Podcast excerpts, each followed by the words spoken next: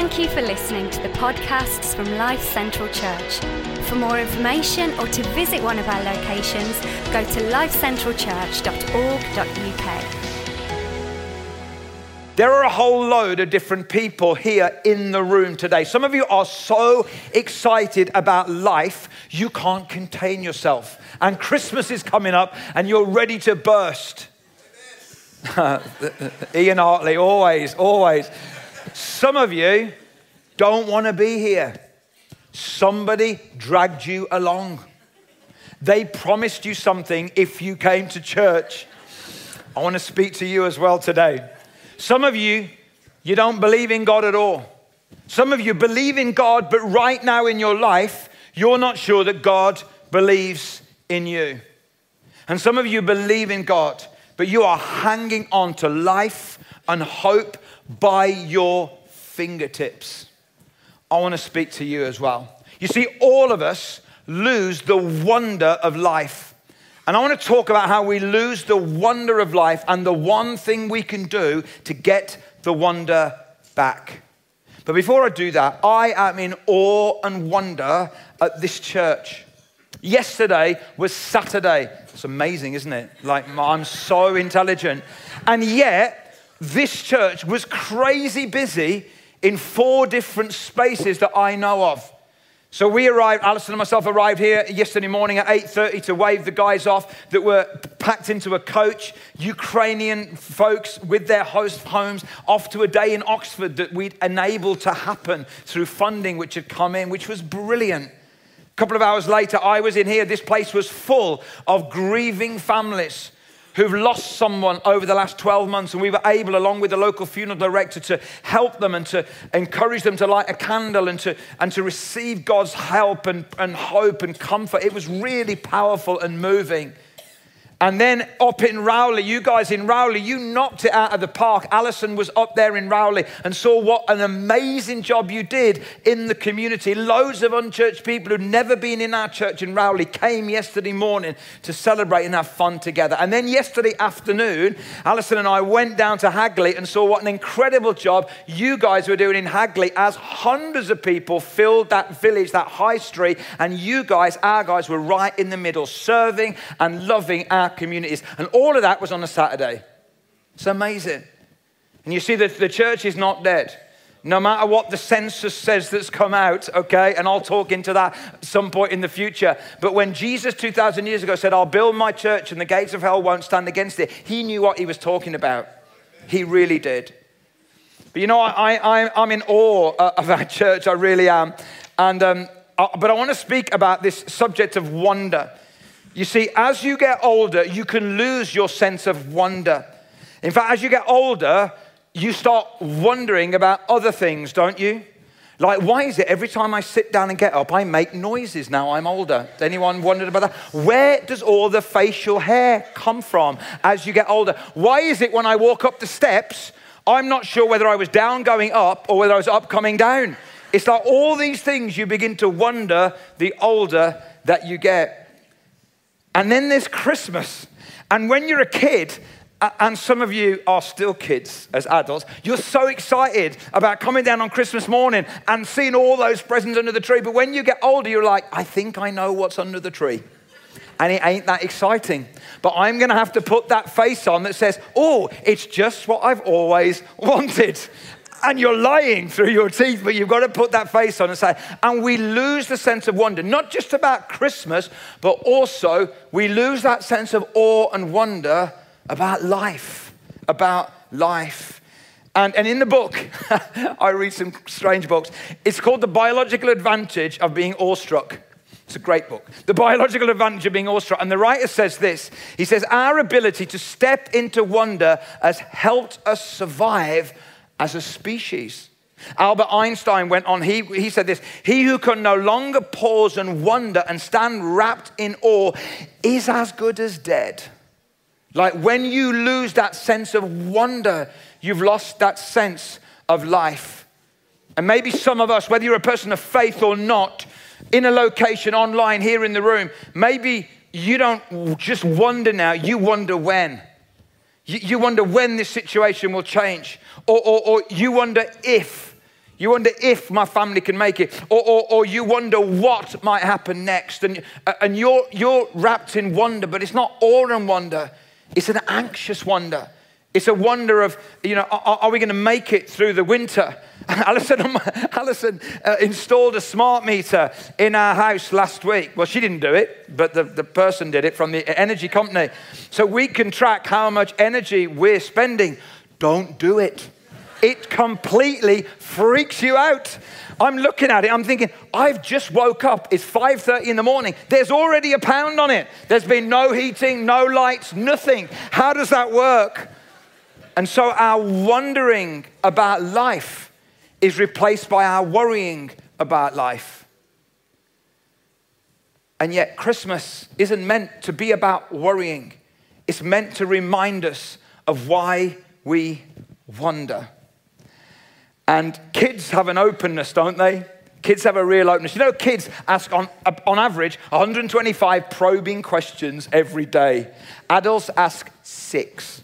All right? So that's what happens. So when you're a kid, you're wrapped in awe and wonder and you're curious and you're asking questions and you're interested and you're intrigued and little things, simple things take your breath away. But when we're older, it all changes. But there's something else about the openness of children. You know, the Daily Telegraph um, published findings of some research. Dr. Justin Barrett, senior researcher of University of Oxford Center for Anthropology and the Mind, he claims this. Young people have a predisposition to believe in a supreme being because they assume that everything in the world was created with a purpose. He goes on, goes on to say that even if nobody talks to them about faith, they're likely to believe in a supreme being. He says this, if he goes on to say, even those raised alone on a desert island would come to believe in God. Isn't that amazing? And maybe you're a person today who, who doesn't have faith and you say, I'm not a believer in God. I want to open, I want to invite you to open your mind a little bit. Often people say that Christians are really closed minded. But to me, I think that's really interesting. If you said there's nothing beyond what I can see, touch, eat, taste, or wear, who's the most closed minded? So I want to invite you to journey with me to the universe a little bit this morning, okay? We're going to head to the universe. You see, this is amazing. If you were to come with me on a little journey around the universe, all right, there are 8 billion people on planet Earth right now. We've just hit 8 billion people, which is absolutely amazing. But for every one of those 8 billion people, there are a trillion stars. That's one with 12 zeros after it.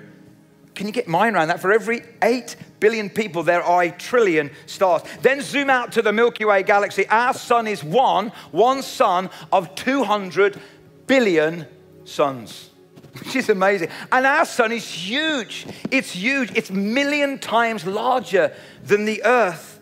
But our sun is average size compared to other stars. In fact, the largest, which is Canis Majoris or the big dog, is one million times larger than the sun, which is a million times larger than the earth. What about time? Our sun's light takes eight minutes to get to us, but the light from stars in Andromeda, our nearest galaxy, has taken two and a half million years to get to us. Maybe one day we'll travel to Mars. If we do, it'll take three years to get there. That's a long time. But to the edge of the solar system, it will take 50 years. And to the next star beyond that, 20,000 years. See, if we allow our minds to stay open and not closed, if we can begin to think maybe with all of this creation, maybe with all of this wowness, there could be a creator behind it all. And don't let this myth put you off that science has disproved God. Science complements, doesn't disprove. Science tells us how, but only faith tells us why. And so with the Psalms, in Psalm 19, it says, it says these words, the heavens declare the glory of God, the skies proclaim the work of his hands. But you know, the most amazing work of the hands of God is not out there, it's right here in this room, in that room in Hagley and Rowley and Clibbery, in that room online, wherever that room is. You see, I, I want you to zoom back in and we're going to try and find us. Okay, we're going to try and find us. If you, if, if you see it, you're going to come in any minute now. Here's the UK. And maybe some of you are thinking, here's, here's Rowley. Can you see Rowley? Can you see Hagley? Can you see Bromsgrove, Clibberry? It's going to zoom in and in. And it's eventually going to end up where I am and where many of us are here in Life Central, Halesowen. Eight billion people on the planet. And Christmas is all about the wonder of a God who loved us so much that he didn't just shout at us.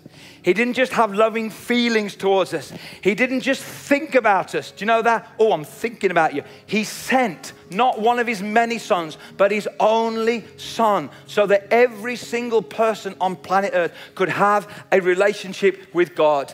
That's awe and wonder, isn't it?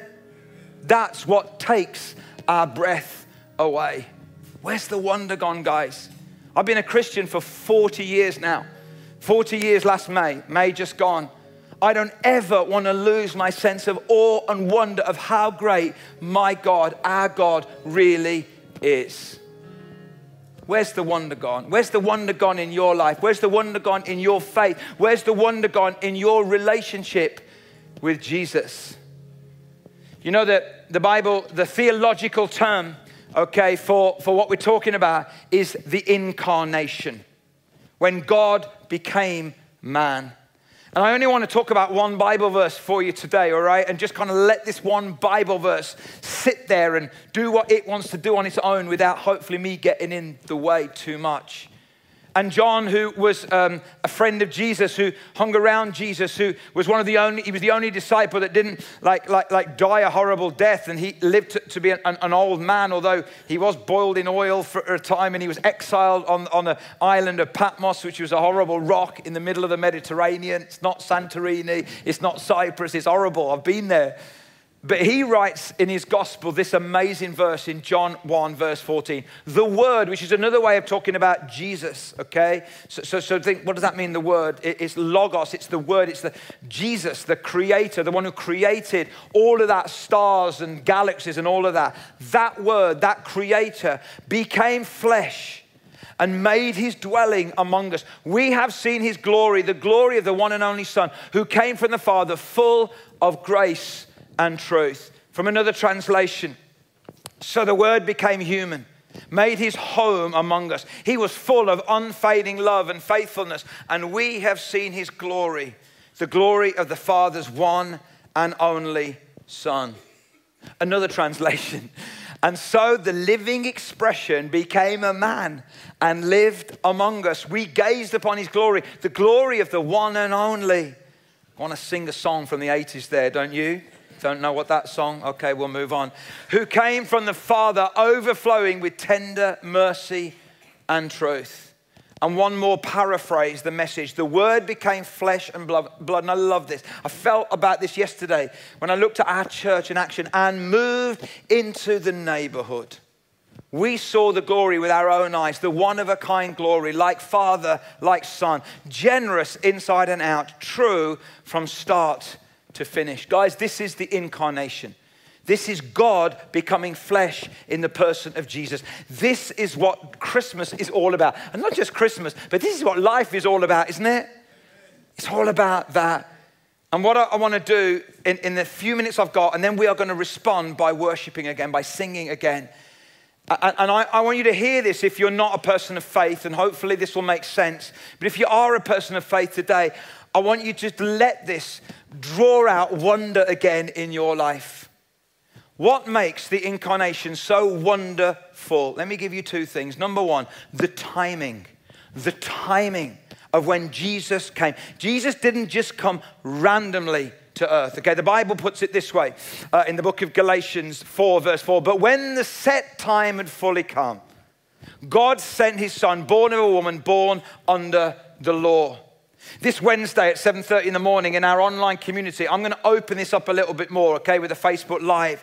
Because when, when Jesus came, you see, what we do is that we, we, we look in the Old Testament and the end of Malachi, the last verse of Malachi, where it says that God will turn the hearts of the fathers to the children and the children to the fathers. What a great verse. And then it's nothing. And then we turn our page or, or we scroll to, to the beginning of Matthew to pick up the next bit, there's a gap of 400 years where God didn't speak, but lots happened. In that 400 years, the Greek Empire arrived. In that 400 years, the Pharisees, the Sadducees, the Essenes, the Zealots, they all materialized. In that 400 years, the Roman Empire, with its roads and its systems and its communication, all developed. And so God said, There's a set time. I'm going to send my son now. And he sent his son into a little scrubby piece of land, real estate, in literally the middle of the known world, the fulcrum between east and west and north and south Israel. And Jesus came at the right time. That's the macro story. But the micro story is that Jesus has come at the right time for you and for me. Paul puts it this way in Romans, says it this way, or sorry, yeah, in Romans 5 6. You see, at just the right time, when we were still powerless, Christ died for the ungodly. Aren't you glad about that? He died at the right time for the macro, but he died at the right time for the micro, for my life and for your life. What makes the incarnation so wonderful is the timing. But secondly, what makes the incarnation so wonderful is the meaning. The meaning of it all. Because you see, what it means is literally this it means we are not alone. Those of you who are parents, who are tearing your hair out right now over your kids, little ones and big ones. You're not alone. Alison and I were walking in a park the other day, um, about dusk, kind of late afternoon, early evening, and just having a coffee together and talking. And, and as we walked around the, the lake in this park, Mary Stevens Park, if you know it, and there was this woman with this little kid, and uh, little toddler, and she was desperately trying to get the toddler to sleep. Anyone remember that or know that right now? And we bumped into her three or four times.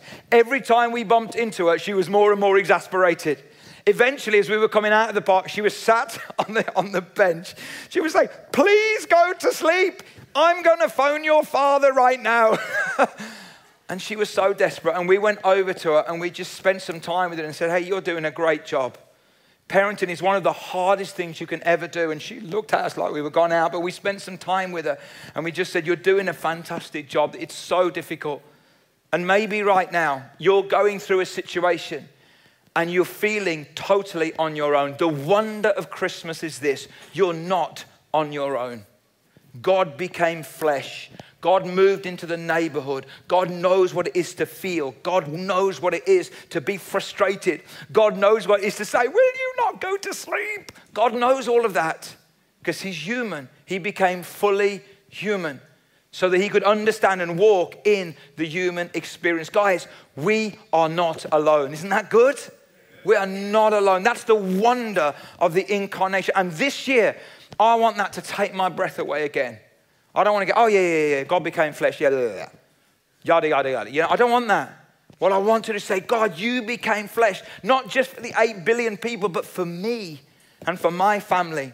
What we're going through right now, we are not going through alone. What you're going through right now, you are not going through alone. As I stood on that stage yesterday, I was playing keyboard yesterday um, for this memorial and seeing all these people who've lost loved ones over the last 12 months and seeing tears and, and, and, and weeping and all of that. And I just, my heart cried out to them and saying, You are not on your own in your grief and in your, in your pain and in your loss, you are not on your own. In your joy, you're not on your own because He celebrates with you. In your fear, you are not on your own because He's with you and He says, I, I'm with you. You do not need to fear. In your anxiety and your worry, in your mental health challenges, you are not on your own. That's the wonder of the incarnation.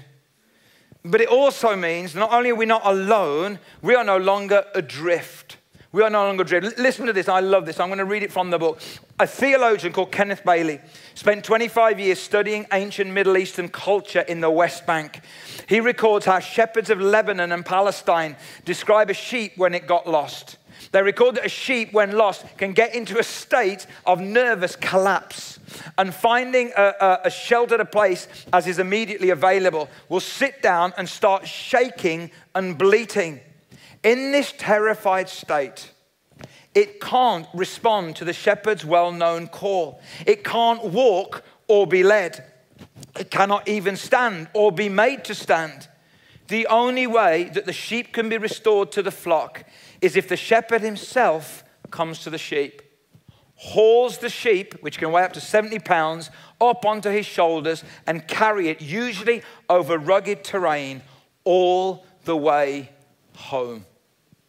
That's what Jesus, the Good Shepherd, has done for you and for me. We are no longer alone and we are no longer adrift. And I want to say to you, as we said to all these people yesterday, if for you this Christmas is going to be really painful, maybe this is the first one, the first one without that person that you love so much, I want you to know, God wants you to know, you are no longer alone and you are no longer adrift. God is with you. You know, I believe that this sense of God is with us, if we live in that, if we celebrate that, if we rejoice in that, if we lean into that, no matter what's going on around us, it will bring the wonder back. Because when you bring the wonder back, you bring the passion back. And when you bring the passion back, you bring the meaning back into your life. I love this. This is one I have probably 10 favorite books okay, that I've read hundreds and hundreds of books in my life, but I've got 10. This is in my top 10. It's a book called Dangerous Wonder by Mike Yaconelli, and I've read this quote many times to you over the years. And he says this it's a book about dangerous wonder, it's a, it's a book about the wonder of childlike faith. It's a book about how we lose it. It's a book about how we, um, our culture makes us dull and we become cynical. We're so cynical these days, aren't we? We're so suspicious. We've lost all of our trust in leaders and sometimes in life, and we've lost that sense of wonder. And he writes this We've lost our astonishment. The good news is no longer good news, it's okay news. Christianity is no longer life changing, it's life enhancing. If Christianity is simply about being nice, I'm not interested, he says. What happened to the kind of Christians whose hearts were on fire, who were willing to follow Jesus wherever he went? I'm ready for a Christianity that ruins my life, that captures my heart and makes me uncomfortable. Our entire culture has become dull. Dullness is the absence of light in our souls. Look around. We've lost the sparkle in our eyes, the passion in our marriages, the meaning in our work, and the joy of our faith. And, guys, what I want to say is that I want you to know something today, okay? I want you to know that God is with you. That's the incarnation. The Word became flesh and dwelt among us. He moved into the neighborhood. He became one of us. He became one of us so that He could raise us to become with Him. I want you to know that God is with you. But I want you to do something as well. What I want you to do is to respond to that. And maybe for you, if you're not a person of faith, the response you can make is to come back Maybe come back next Sunday. We're going to open this up a little bit more and talk about what it really means and how you can respond to that. Maybe that's your response. But you know, if you are a person of faith, respond again this Christmas time. Don't get so busy and so distracted. You know, Christmas is not about Santa and snowflakes and songs and stockings, it's about Jesus. Don't get so distracted by all of that that you miss the real wonder of Christmas. I want you to know God is with you. I want you to do, I want you to respond to that. But I also want you to feel something today. I want you to feel the reality of this. You are not alone. You're not alone. In fact, Dietrich Bonhoeffer, that famous German that resisted the, the Nazis, and so much so that almost at the end of the war, I mean, it, was so heartbreaking when you read the story. I've read his, autobi- his, his biography, and he lost his life because he resisted and spoke truth to power. But he said this you got you got to just, just settle with this. We are no longer alone. God is with us. We're no longer homeless. A bit of the eternal home itself has moved into us. Therefore, we adults can rejoice deeply within our hearts under the Christmas tree, perhaps more than the children are able. We know that God's goodness will once again draw near. Isn't that amazing? We're not alone, guys. We're not alone. If you're willing and able, here in Halesowen, in Hagley, in Rowley, in Clibberry, would you stand with me for a moment? And I want to pray for you. And I want to pray for you for this next month. Many of us in this room, many of us online, many of us in our locations, Christmas is going to be tough. And I want to encourage you in that. Don't, don't, don't back away from that. Go into that and do you know what I mean? Do whatever you need to do. But I want you to know God is with you. God is with you. Those 8 billion people on the planet, God zeroes in on every single one. So I want to pray for you right now. Let, me, let us pray. Jesus, we thank you for your goodness and for your presence in our lives. God, we thank you. You are such an amazing, incredible God that you loved the world so much that you gave your one and only Son, that you moved into the neighborhood, you became like us so that you could raise us to be with you. God, I want to pray for every single person. If there's families here, there will be, who right now are holding on to life by their fingertips. Would you come and touch them by the power of your spirit. If there's those who are grieving over loss, whatever that loss is, would you comfort and strengthen them? And if those who are fearful or anxious about the future or even about the present, God, let your presence draw near. Be with them, I pray. In Jesus' name. Amen. We are going to respond by worshiping. And um, I was reminded this morning, so it wasn't in my notes uh, of a story. I don't know whether it's exactly true, but it's really powerful. But it's around the Taj Mahal. I've had the privilege of going to the Taj Mahal in, in India, in Accra, and uh, in Agra, rather. And it's an amazing building. But it's really a mausoleum for a, a dead lady, for the, uh, the Shah, an emperor in the 16th century, for his wife. He had many wives. This is the one he loved the most. So he built this big temple. And the story goes that he got so focused on building the temple and on the mechanics of that, that one day as he was walking on the site, he bumped his foot into a box. And he thought, who's left this old box here? Throw it out. That old box was the body of the, of the wife that he loved so much. And it's like, it's really powerful because he got so focused on the mechanics, he forgot the one that it was really all about. I've never forgot that story because that's my story. I get so focused sometimes about doing stuff, do you know what I mean? And about setting stuff up and communicating the good news of Jesus that I can forget that it's about Him. It's not about the mechanics. So, as we sing these really simple songs to worship, and we sang this song in a church in Jerusalem a few weeks ago with no instruments, with no lights, just our voices, and it was incredible because it's so simple and so true. And I want to ask you step in today, worship the God who became one of us, who is holy, who is amazing, who is worthy of our worship, regardless of what is going on in our life. Let's worship him today.